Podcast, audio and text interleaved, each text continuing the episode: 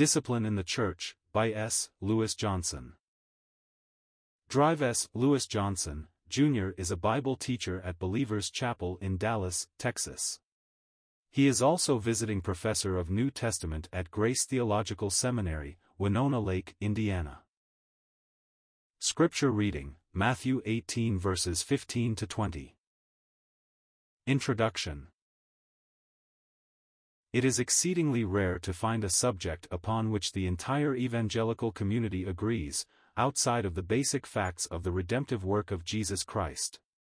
Within that community of believers there are those who are premillenarians and there are amillenarians. In polity there are Congregationalists, Episcopalians, Presbyterians, and others. There are non-charismatics and charismatics. There are intellectually minded believers who love biblical doctrine, and there are emotionally stirred believers who love devotional truth. There are Calvinists and, sad to say, Arminians. And this is not to mention that we frequently disagree over such questions as civil disobedience, capital punishment, divorce, abortion, evolution, and other ethical matters.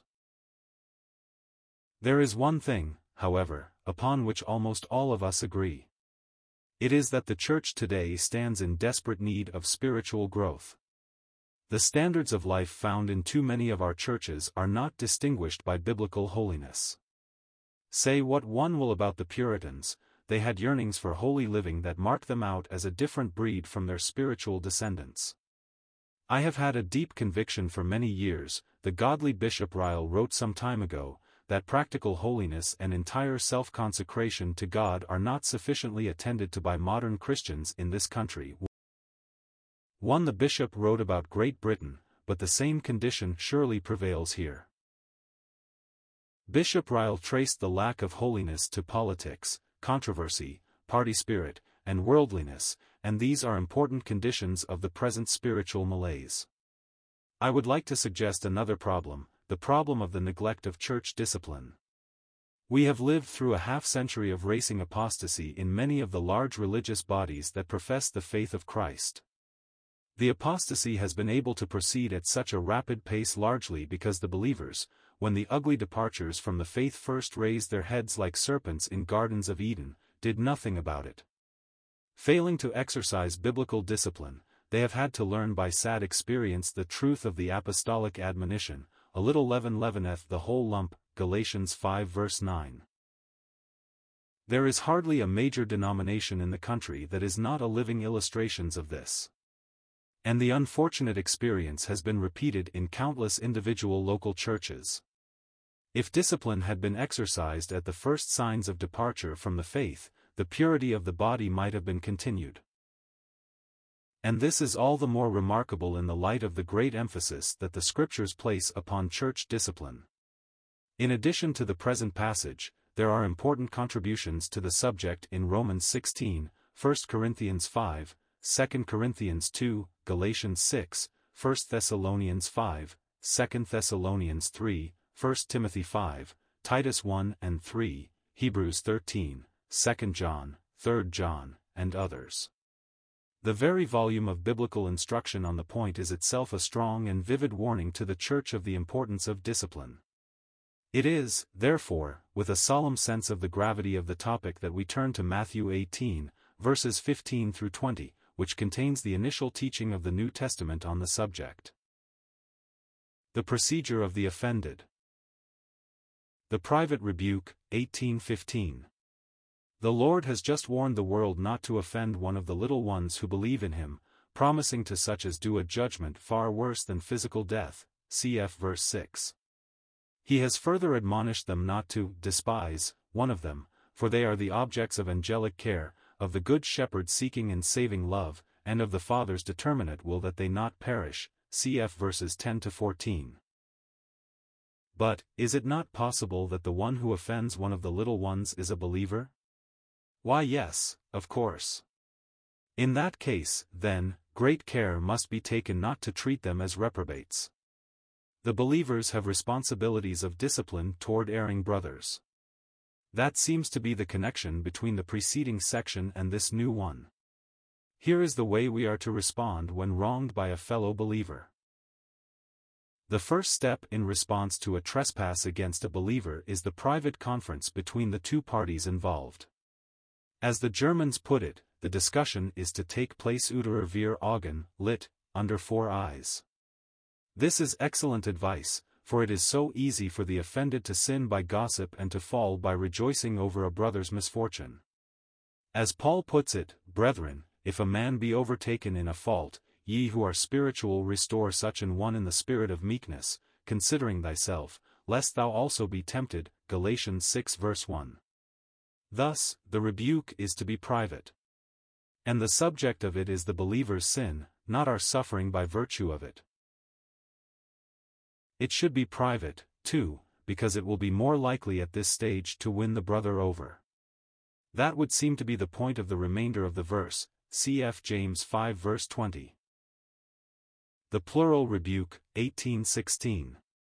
If the private rebuke does not produce repentance, the Lord instructs the offended one, take with thee one or two more, that in the mouth of two or three witnesses every word may be established. The order is based upon the principle set forth in Deuteronomy 19 verse 15, a passage referred to several times in the New Testament. The Public Rebuke, 1817. Finally, if there is a refusal to listen, then the matter must be referred to the church. The word church must refer in this instance to the local church, since the informing of the invisible, universal church is beyond the capacity of the offended and the witnesses. The use of the term, church, is the second time we have seen it in the Gospel of Matthew, cf 1618. In what sense is the church to be apprised of the matter? In a public meeting? Privately in the presence of the elders alone, as representatives of the church? The Lord does not specify, and we can only reason on the basis of the general teaching of the New Testament. For example, when at the so-called Jerusalem conference a decision was finally reached over the question of circumcision and salvation, Luke speaks of it in this way, then it pleased the apostles and elders, note the order, with the whole church, note the subordinate relationship suggested here, to send chosen men of their own company to Antioch with Paul and Barnabas. Acts 15 verse 22 It would seem from this that decisions in the local church were reached by the apostles and elders, and that they were made known to the whole church, who identified themselves with the mind of their leaders. In other words, the authorities, to use Hendriksen's word. Two took the lead.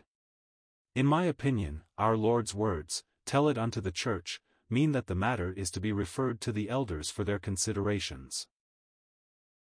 The decision, having been reached, should be made known publicly to the church, in order that there may be unity of action against the offender by the whole body. The rebuke here, then, is an official one.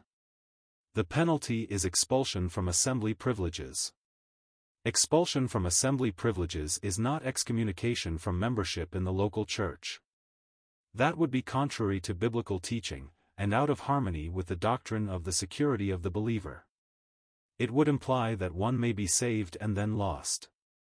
No, the expulsion is from the privilege of partaking of the elements at the Lord's Supper, the visible representation of the unity that exists in the body of Christ.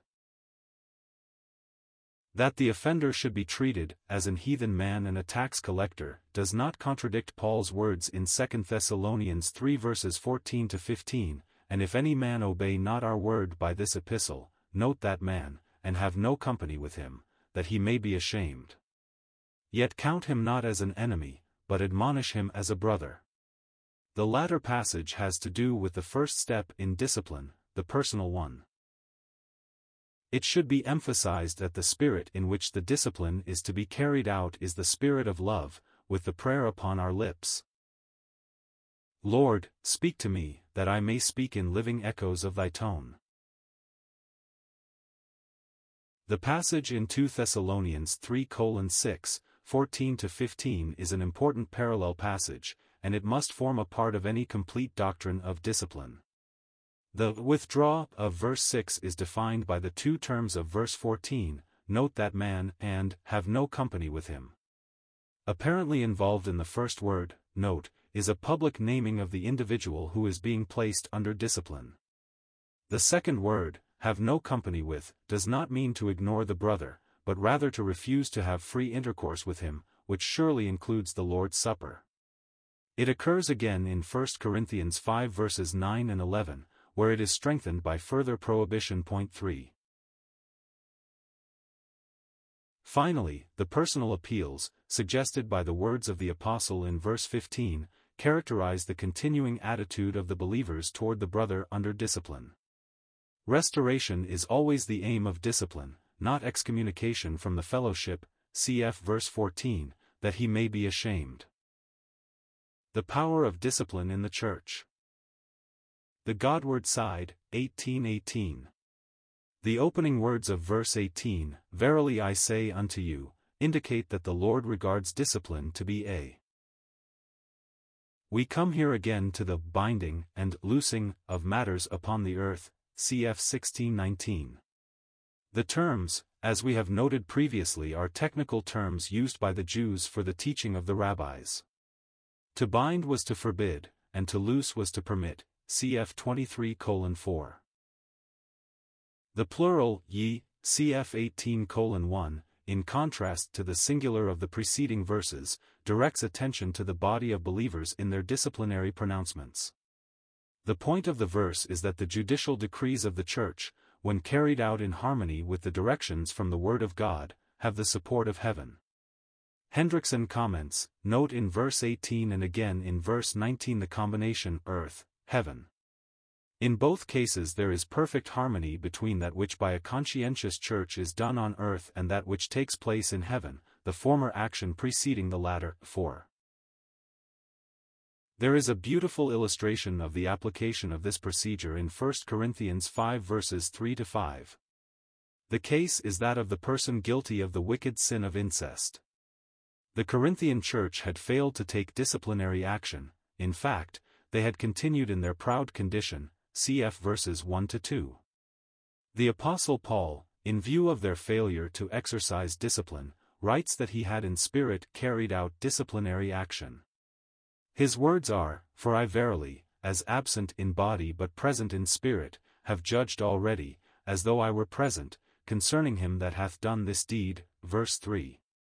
Then, in words reminiscent of the Matthean passage, he speaks of being gathered together in the name of the Lord Jesus, cf Matthew 18 verse 20, with the power of the Lord Jesus Christ, words closely related to the promise of Matthew 18 verse 20. There am I in the midst of them. It would appear from a comparison of the two passages that Paul was thinking of the direction of our Lord in Matthew 18 as he in spirit acted out the disciplinary requirements of the Lord. He speaks of gathering in his name and of his presence in power. And he writes as if he thinks that heaven stands behind the action of delivering the offender to Satan for the destruction of the flesh that the spirit may be saved in the day of the Lord Jesus. To sum up, when discipline is necessary, it should be carried out, 1. In the name of the Lord, 2. With all assembled together, and, 3. The assembly may count on the power of the Lord being present for the effectiveness of the disciplinary judgment. The Man Ward Side, 1819 this statement merely emphasizes the human side of the carrying out of discipline. Agreement on earth in harmony with the Word finds support in heaven. The Father assumes responsibility for the effectiveness of the discipline. The presence of the Lord the source of power. The 20th verse has often been thought to be a definition of a local church. That is, when two or three are gathered together in the name of the Lord, there is a church, since he is present. But, is this really true? The local church is a congregation of professing believers in Jesus Christ, meeting regularly in one locality under the oversight of elders, with deacons, and gifted men, observing the ordinances and continuing in the apostles' doctrine. The 20th verse, in the light of the context, has to do with church discipline. The Lord is simply emphasizing the fact that, when the church meets to carry out discipline according to the requirements of the Word of God, they may count upon the support of heaven in the judgments that are pronounced.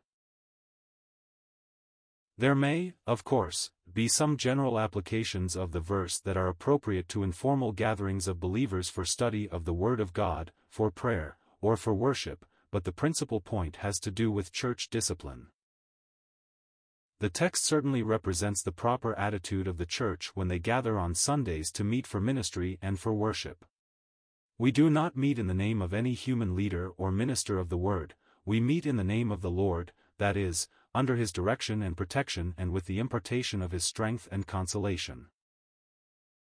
The expression, There am I in the midst of them, is a beautiful promise. It suggests that, regardless of our feelings, if we meet in his name, he is there. His presence does not depend upon our attitude, but simply upon whether we meet, in his name. The Jews, Tasker points out, believed that the Shekinah or divine presence rested upon those who were occupied in the study of the law. Christians are here given the assurance that Christ is present with those who are diligently concerned with understanding his mind and will. 5. Conclusions First of all, we mention again the relevance of this teaching for the Church today. If we are to continue in the faith, discipline must be exercised when departures from the faith, either in doctrine or practice, appear among the saints.